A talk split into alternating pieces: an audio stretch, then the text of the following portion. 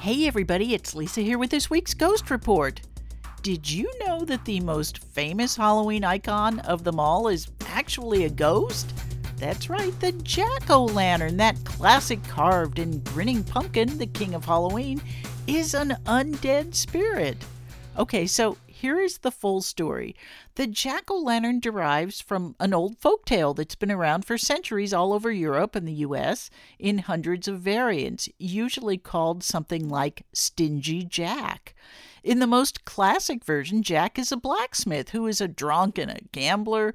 When the devil finally comes to take Jack's soul, Jack convinces Old Scratch to take him out for one last drink, but when Jack tells the devil that he has no money to pay for the booze, the devil turns himself into a silver coin, which Jack puts in his wallet, which has a crucifix carved on top. Jack bargains with the devil, finally agreeing that the devil can take his soul in 10 years in return for his freedom. So the 10 years come and go, and the devil comes back. This time, Jack convinces him that he's hungry, and when the devil climbs an apple tree for some fruit, Jack carves a cross into the trunk. Devil is stuck again, and Jack coerces another decade out of him. Finally, Jack's drinking kills him, though. Heaven, of course, doesn't want this reprobate, but when Jack shows up at the gates of hell, the devil, who is still pissed off at him, won't let him in there either.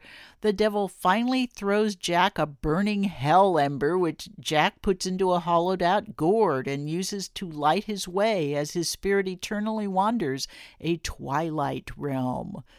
The Scottish and Irish loved this story, and they liked to play pranks on their neighbors by putting their own carved turnips out on dark Halloween nights to provide a playful scare. When they came to America, mainly in the 1840s, to escape famine, they brought this trick with them, but soon found that the big orange pumpkins of America made for even better and scarier Jacks. I hope your Halloween season has already been full of some fun scares, and I will be back with my own little tricks next week.